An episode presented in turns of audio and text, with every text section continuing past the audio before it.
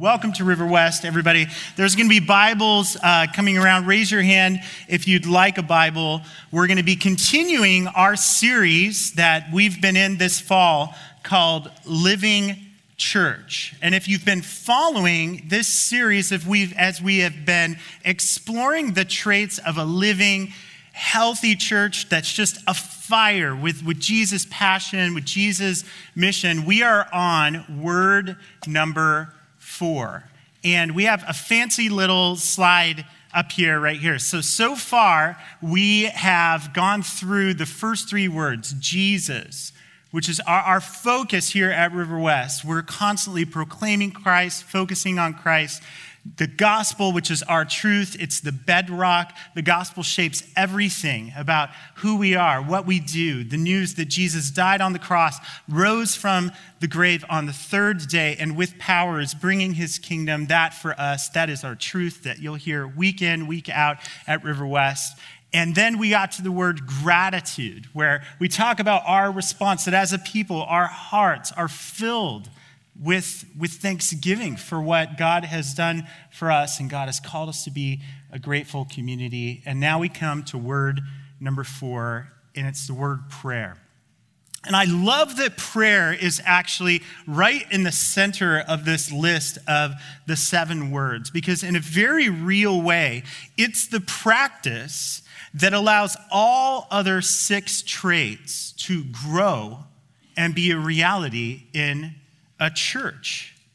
And that's why I think the first century church, as Adam actually opened the text last week and showed us from the book of Acts, the first century church devoted themselves to prayer because they knew deep down that in order to be a living church, they must be a praying church. That prayer, it's, it's a humble admission that apart from God's power, we can't be the church that Christ has called us to be. That apart from prayer, River West will never be a Jesus honoring, gospel sharing, grateful community that's growing and maturing with mission minded people that are stepping out to bring Jesus' beauty and his goodness and his gospel to the world. One amen, at least. Amen. Apart from prayer, none of the seven traits are possible. As I was preparing the message this week, my mind was brought back to my very first week on staff as River West's mission pastor 10 years ago. Celebrating my 10 year anniversary, I'm, I'm balder. I, am I'm, I'm just as quirky. But I, I remember 10 years ago, I distinctly remember my first week at, at River West. And I remember that we were in the old community center next to the pet supply store off Lower Boones Ferry. Show of hands if, if you know where the pet supply store is. We used to have our offices over there, and then the church had just moved into a building off Quarry Road, and we were having a staff meeting where we were actually doing a coffee tasting. How many of you guys, you love the coffee here at River West? There was like a prayer meeting. People had strong opinions 10 years ago. Mary Halverson will like agree to this. This is true.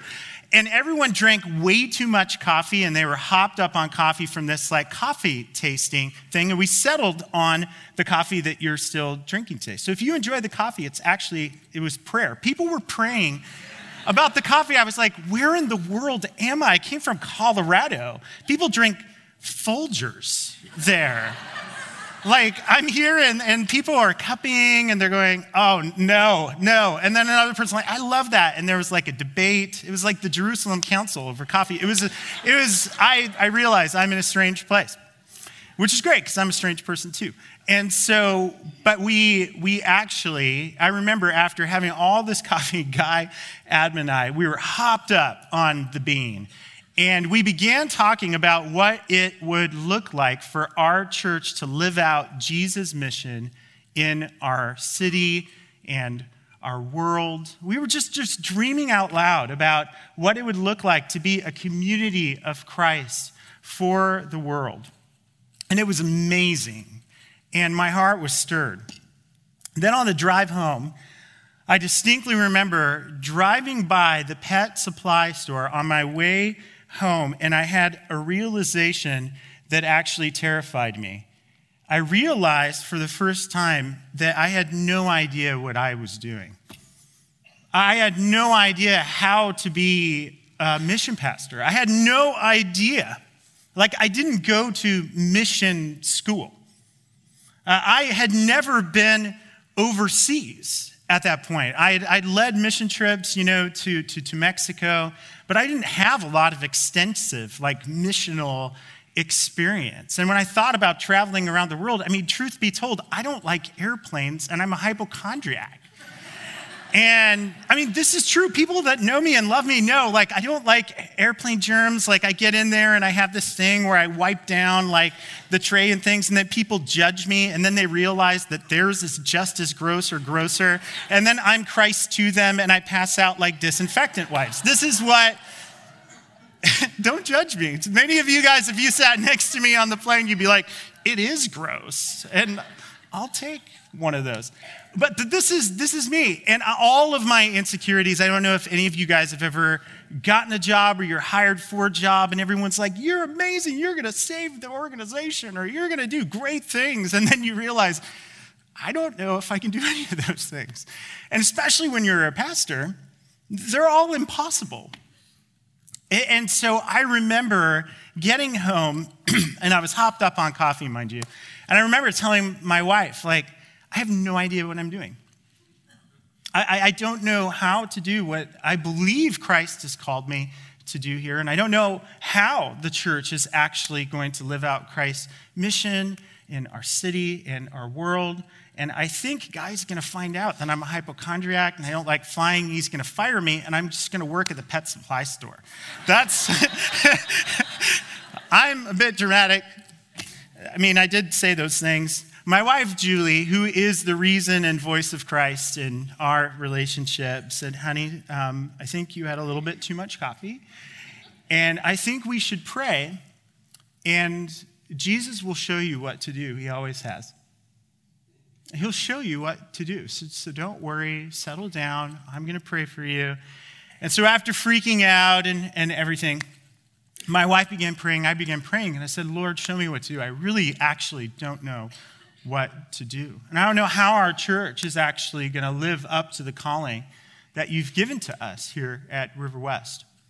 Then one morning, as I was having my coffee in my house, I distinctly remember also opening to Matthew chapter 9 and reading a, a prayer that Jesus taught his disciples to pray.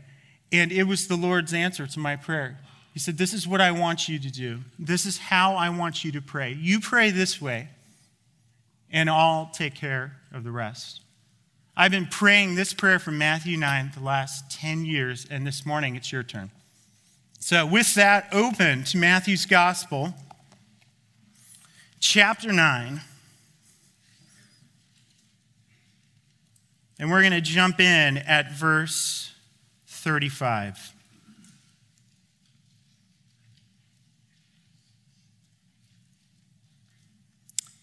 And Jesus went throughout all the cities and villages, teaching in their synagogues and proclaiming the gospel of the kingdom and healing every disease and every affliction.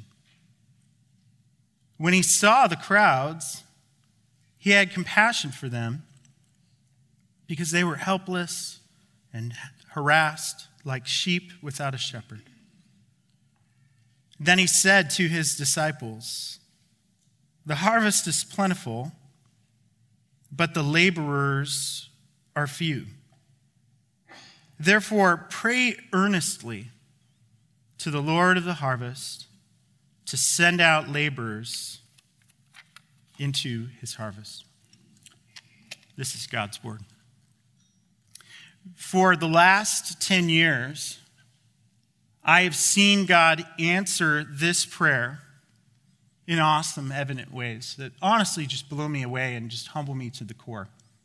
When I look at the way that God has raised up many leaders from within this church to, to go out and, and to do the ministry of Christ in our city and around the world, in places like Rwanda and Myanmar and South Korea and El Salvador, and right here in our city through ministries that serve refugee families and foster kiddos, prisoners, people that have been sexually exploited and trafficked, those that have suffered domestic violence and abuse, people that are caught in addictions and need support and recovery. When I see the harvest that Jesus has done, it humbles me. It gives me a grateful heart. However, I'm utterly convinced, there is no doubt in my mind, that every single ministry that our church has done that has borne any fruit over the last 10 years is actually 100% tied to this prayer right here that myself and our pastors and elders have been praying for a decade. You see, deep down, Christ knows that his church cannot live out his mission to go into the world and proclaim the gospel and to bring his healing and hope to our hurting world apart from prayer. So, amidst the pressing crowds that Jesus was ministering to, that desperately needed hope, that desperately needed healing, he turns to his disciples and he says, The harvest is plentiful, but the laborers, the workers, are few. Therefore, pray to the Lord of the harvest. Therefore, pray. I think it's interesting. It's always struck me that Jesus doesn't say, the harvest is huge, but there's hardly any workers, therefore go. Therefore go. Go into the harvest and, and get busy, get to work. Jesus doesn't just commission his disciples to do the work that they saw him do, going around preaching the gospel, healing people. First, he says, you must pray. You must pray. You see, the whole chapter actually in Matthew 9 is a setup for this powerful lesson on prayer that Jesus passed on to his disciples. So today, what we're going to do as a community together from this passage is we're going to glean three lessons that will help us become a praying church, a community of prayer. And lesson number one goes like this Prayer allows us to see the world and see others with the eyes of Christ. Prayer gives us the eyes of Christ for our hurting world. Perhaps you noticed, if you're looking back in this chapter right here, that there actually is a catalog of hurting people and crowds that come to Jesus because they don't have anywhere else to turn. There's a paralyzed man. If you just want to keep your finger right there in Matthew 9, in verse 2, it says, Behold, people brought him a paralytic lying on a bed. And when Jesus saw their faith, he said to the paralytic, Take heart, my sons, your sins are forgiven. If you look just at, at the headers, right, right after this, after healing the paralyzed man and forgiving his sin, he runs into a tax collector named Matthew that's collecting taxes at his booth. And he calls Matthew to be his disciple. And then Matthew does something so outrageous and beautiful. He calls all of his tax collector sinner buddies over and he has a party and Jesus attends the party and it's amazing. And Matthew says, Jesus saw Matthew. He saw Matthew. And then the religious leaders saw the sinful crowd, and then there was this awkward tension between Jesus and the religious leaders that was constant in Jesus' ministry. And then there's a father with a dying daughter that comes to Jesus. And Jesus, with great compassion, his heart goes out to this father and he goes to this father's house, and, and the child, it's too late, and they're having a funeral. The child has passed away. And, and Jesus sees the daughter, and he speaks to her, and he heals her. There's another desperate woman that comes to Jesus with an incurable blood disease. And she sees Jesus and she makes her way. She just threads through the crowd. And Jesus, Jesus knows I have to stop. Somebody touch me. And he makes eye contact and he sees this woman. Time after time in this chapter, this phrase is repeated and Jesus saw, and Jesus saw, and Jesus saw. And I think the point that Matthew is trying to make with that phrase recurring here in this text, with all of these stories of, of people, hurting people that Jesus saw, is that when Christ sees our world, he's not blind or indifferent to the pain, to the hidden hurts that people carry, to the helpless and harassed that feel invisible, that feel crushed by their wounds every day that Jesus sees and longs to heal every hurting heart. That's the Savior we pray to. That is the Jesus of the New Testament. Jesus sees us, and he sees you and I. And while this might surprise you, the same Jesus that sees our hurting world and longs to redeem and heal it actually has a sovereign plan to bring his healing to bear on our hurting world through prayer. Through prayer. You see, as we pray together as a church, something supernatural and surprising happens. We begin to see the world and others through the eyes of Jesus Christ. Let me show you something in John's gospel that, honestly, I know that pastors are, are prone to hyperbole. This has radically changed the way that I pray. When I read this passage and I started years ago studying the way that Jesus prayed personally and taught his disciples to pray, my prayer life was, was blown up. Uh, at the time, before studying and watching how Jesus prayed and taught his disciples to pray, I, I think that, that the strongest element uh, in my prayer life was really personal, intimate communion between, between God and me bringing my requests and my needs before God, bringing things I'm thankful for before Him, and interceding and praying for others, lifting up their requests, their hurts, their needs to the Lord. It, it was really about personal communion between me and, and God, which is absolutely an element of prayer. But when I watched the way that Jesus prayed, I realized that Jesus' prayer life wasn't just about personal communion.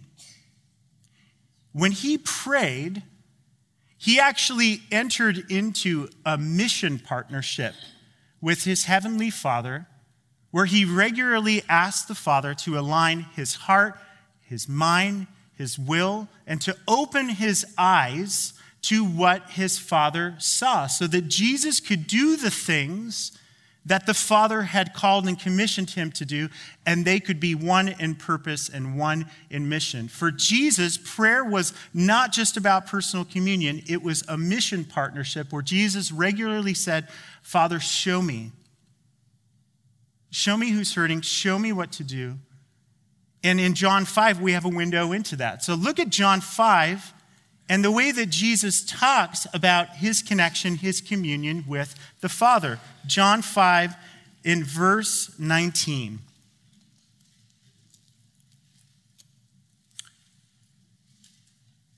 So Jesus said to them, Truly, truly, I say to you, the Son can do nothing of his own accord, but only what he sees the Father doing. For whatever the Father does, that the Son does likewise. For the Father loves the Son and shows him all that he himself is doing. And greater works than these will he show him, so that you may marvel. Is this amazing? This actually is really the epicenter of Jesus' prayer life right here. This is what you're seeing. That Jesus regularly asks the Father to show him and reveal his will and his plan. It's why in the Lord's Prayer we say, Our Father who is in heaven, hallowed be thy name. Thy kingdom come, thy will be done. Thy, thy will, Lord. Uh, reveal your will on earth as it is in heaven. That when we pray, God opens our eyes to what he's doing in the world and shows us hurting people that need his touch. And ever since I realized this, that if Jesus, uh, he's the one, right, guys, that we're supposed to emulate in all things, that if we pray like Jesus, we should regularly pray, Lord, show me today what you're doing in the world. Help me to see my world, my circumstances, and others as you do today with the eyes of Christ. And I'll tell you, if we learn to pray this way, you can test this hypothesis. You'll quickly discover what I've discovered personally that Jesus see, sees things very, very, very differently than you and I tend to typically see things. Case in point, I, I love this story in John chapter 4, where the gospel writer recounts the story of Jesus and his encounter with a woman from Samaria at Jacob's well. For those of you who are familiar with the story, you'll remember that Jesus has gone out of his way to travel through Samaria with his disciples. Good Jewish uh, people really didn't hang out with Samaritans. Uh, whatsoever. There was racial tensions between those two groups, but Jesus has made a beeline uh, through Samaria, and he has this encounter with this woman where uh, he shares the gospel with her while his disciples have gone into the nearest town to go get lunch and groceries. And so in John chapter 4, if you turn to John chapter 5, just turn to the left and look at how Jesus' disciples respond when they see Jesus talking to this woman with a sordid past. We'll just jump in at verse 27. Look at this. I love this. Just then, Jesus' disciples came back and they marveled. This isn't like a good marveling. they marvel, marveled that he was talking with a woman, but no one said, What do you seek? Or, Why are you talking with her? So the woman left her water jar and went away into the town and said to the people, Come, see a man who told me all that I had ever did. Can this not be the Christ? They went out of the town and were coming to him, to Jesus. Meanwhile, I love this, the disciples were urging Jesus, saying, Rabbi, eat. Rabbi, eat. I, I, I love this. This encounter right here, it's such a human story. Um, what did the disciples see? Don't think for a moment what Jesus saw. What do you think the disciples saw when they came back from going to get lunch and getting groceries for Jesus? That's the mission they could handle at this point in the gospel story. They're going to get food. They were hungry. They went into the town. I can see them coming back, you know, with, with sandwiches or something. And they, they, see, they see this encounter going down. And what they see actually, and this is what's hilarious to me, is an awkward situation that they must rescue Jesus from. They have to save Jesus. So, in their mind, whenever you think like I need to save Jesus, you've gone you've gone off track, by the way. but I love this. They try to like break the awkward tension like that's happening here.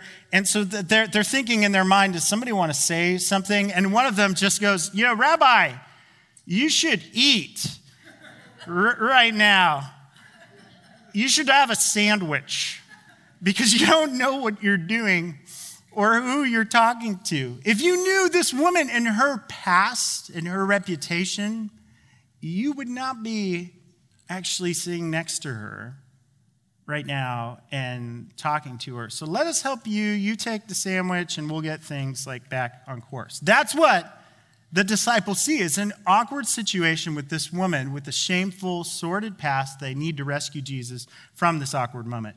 What does Jesus see? He sees a hurting woman who has experienced just a catalog of wound after wound. See somebody that, that's helpless and harassed and really scared, uh, like a sheep without a shepherd, disoriented, confused, vulnerable. And so, with great words of grace, Jesus, Jesus shares the good news that there's hope and there's healing for people like her. And she drops her water pot. And in a stunning twist in the story, this woman that Jesus shows compassion to, he shares the gospel with, she becomes the first missionary in John's gospel to Samaria. Goes into the town and says, Come see a man who knows my story, who knows everything that I did, and, and he shared grace with me. This is the Christ. This must be the Christ. And the town of Samaria, Samaritan after Samaritan, came out to see Jesus. His disciples saw a sinful woman. Jesus saw a woman whose heart was ripe for harvest and to correct his disciples, to help them see that they don't see with his eyes what's really happening here. Jesus continues the discussion after they say, Rabbi, you should have a sandwich. You don't know what you're doing. It's right there in verse 32. Look at what Jesus says. But he turns, he said to his disciples, I have food to eat that you don't even know about. So the disciples, they still don't get it. They said to one another, Has anyone brought him something to eat? They're not getting it. Jesus said to them, My food is to do the will of him who sent me and to accomplish his work. Now listen to this. Do not say, There are yet four months, then comes the harvest. Look, I tell you, lift up your eyes and see that the fields are white for harvest. Already the one who reaps is receiving wages and gathering fruit for eternal life, so that the sower and reaper may rejoice together. For here the saying holds true one sows and another reaps. I sent you to reap that which you did not labor. Others have labored and you have entered into that labor. Jesus saw this hurting woman, but he also saw a harvest opportunity in this conversation. And so he told his disciples, and don't say in three months the harvest will be ready or, or there's no harvest open your eyes. If you see like I see, you'll see that the, the fields are white for harvest. Already, the great and almighty God has gone into our world and he sowed seeds that just need to be gathered and reaped before they spoil. So that's your job. So as we pray this way, we should constantly ask the Lord, Lord, show me not only the hurt that others are carrying, but show me the harvest work that you're doing in the world. Lord, show me what you see and lead me. Give me the courage to respond. Because you see, seeing is not enough. It's not enough to just see our hurting world with the eyes of Christ, which is why we need the next lesson that Jesus passed on to his disciples in this passage. After seeing our hurting world with the eyes of Christ, lesson number two is this prayer allows us to love our hurting world with the heart of Christ. Prayer actually tunes our heart to God's heart for our hurting world. And so, back in Matthew chapter 9, in verse 36, the gospel writer recounts and he says, When Jesus saw the crowds, he had compassion for them because they were helpless and harassed like sheep without a shepherd. Time and time again in the Gospels, when Jesus sees crowds of hurting people, his response is always immediately compassion. Compassion.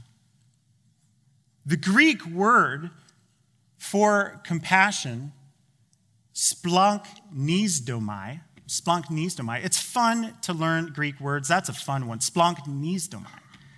It comes from the root word, a noun, splanchna, which is your gut.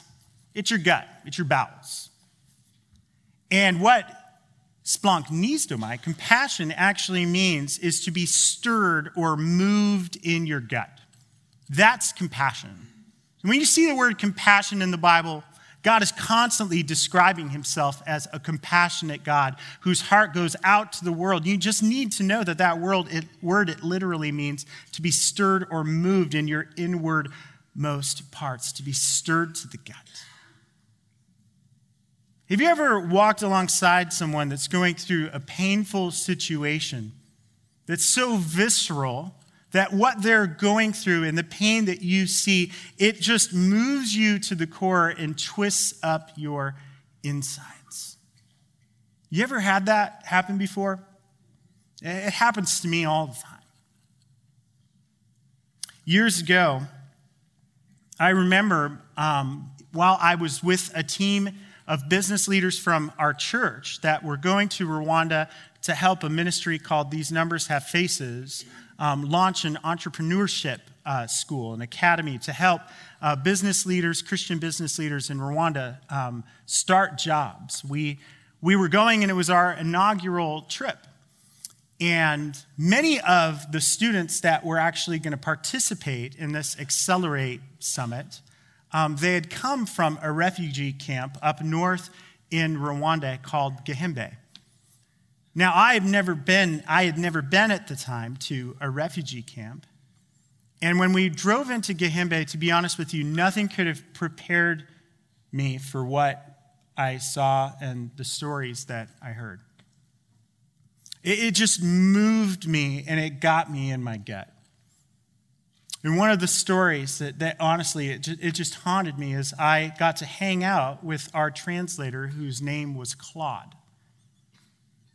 As we drove out of um, Gihembe refugee camp, that's Claude right there and his mother, Athlete. Claude told me his story that 20 years ago in, in Congo, him and his family, like so many refugees uh, in Gihembe, they were forced to leave their home one night when the Interahamwe militia came through and began slaughtering people one of which was his father. And so Claude and his three sisters and his mother, Athley, fled for their lives that night under the cover of dark, and they made it by God's grace, like dodging bullets and barely making it out of there. They made it to uh, the border crossing of Rwanda. They got refugee status, and they moved into Gihembe.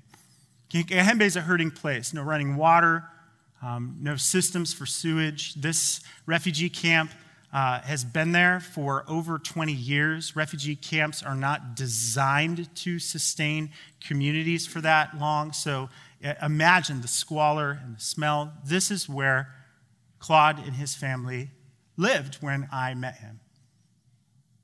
Claude had dreams of, of going to, to university and becoming a teacher, but those dreams were abandoned as his mom um, became very, very, very ill, and he himself got very, very, very ill. Life in Gihembe was so hard that he had really abandoned hope of going to university until a leader named Scovia from These Numbers Have Faces met Claude.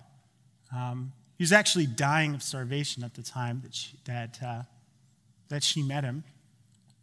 And, uh, and he was accepted into their program. Claude is incredibly bright.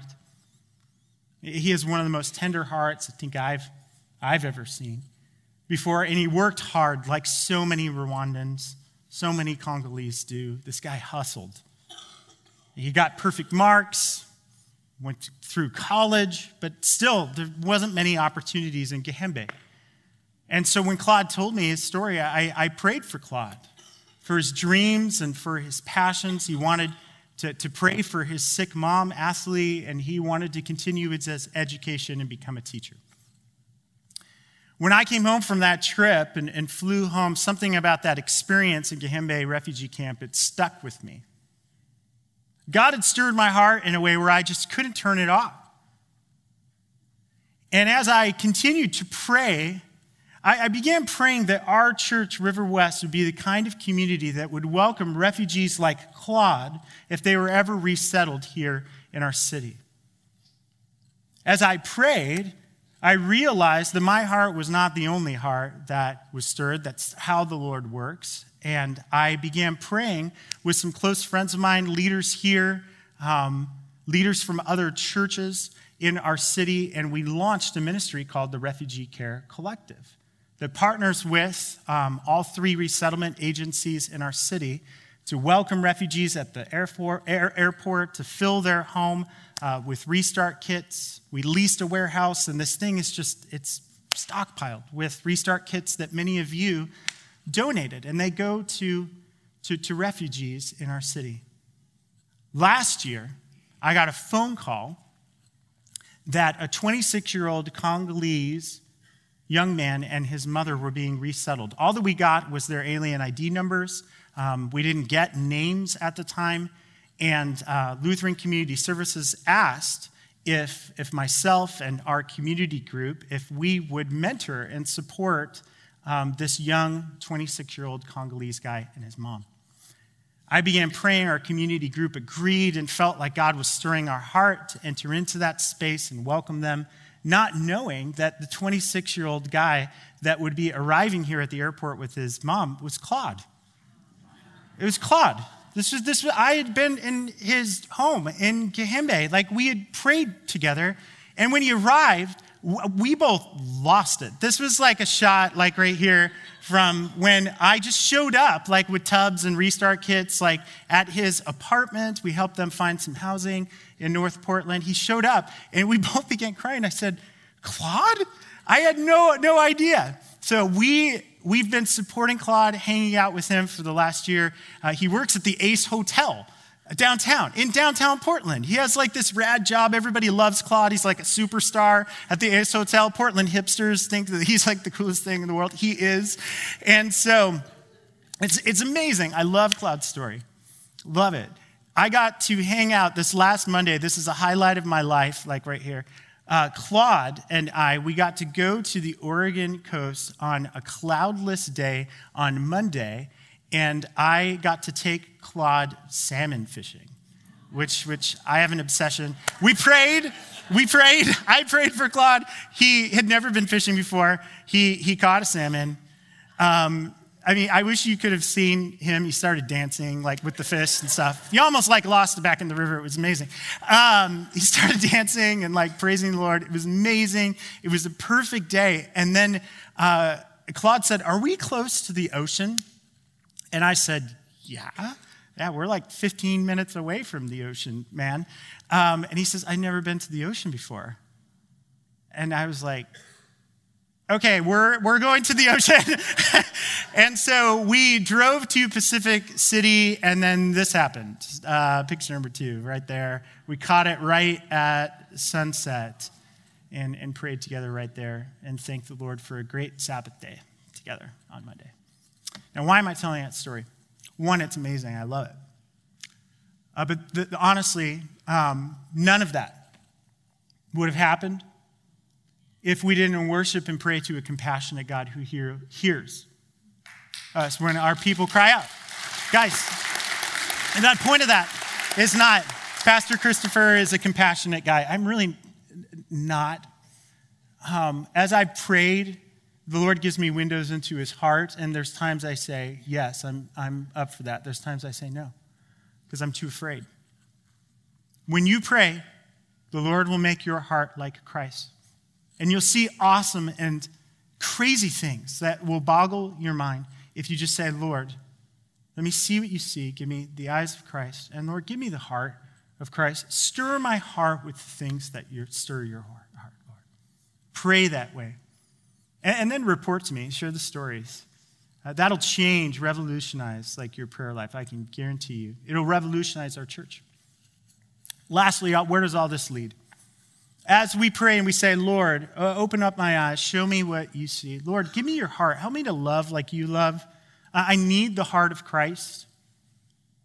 Uh, it all leads to lesson number three, our final lesson.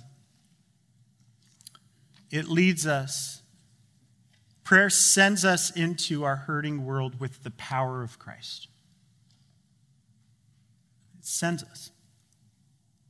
That's why in verse 37 of Matthew, the last couple verses here, Jesus turns to his disciples and says, The harvest is plentiful, laborers are few. Therefore, pray earnestly to the Lord of the harvest to send out laborers into his harvest. For the last 10 years, I've been praying this same prayer. And today, I'm asking you to join me in praying this for our church. When we see our hurting world and the overwhelming need, there is only one thing we can do that has any hope of bringing Christ's healing to bear on our hurting world, and it's to pray to the Lord of the harvest, which is not us. It's not us, it's Jesus. And as we, we pray with open eyes and stirred hearts, here's what will happen you and I will become the answer to that prayer. the harvest is plentiful, and the laborers are right here. They're right here. In fact, that's Jesus' whole point. I want you to notice something that the very same disciples that Jesus says to pray this way to the Lord of the harvest that he might send laborers into his harvest field, look at what Matthew includes right after that prayer in chapter 10. It's, it's plain as day uh, he called to him his 12 disciples in 10:1 and gave them authority, power over unclean spirits to cast them out and to heal every disease and affliction. And the names of the 12 apostles are, are these. And then we have the apostles right there. And the rest of the chapter, Jesus is sending them out with his power to do the same things that Jesus' disciples have seen him do go around, preach the gospel, and heal people. Heal people. Have compassion on them. You are the answer to Christ's prayer. And so, as we pray, I'm going to have the worship team come up here right now. As you pray and you say, Lord, open my eyes, show me what you see.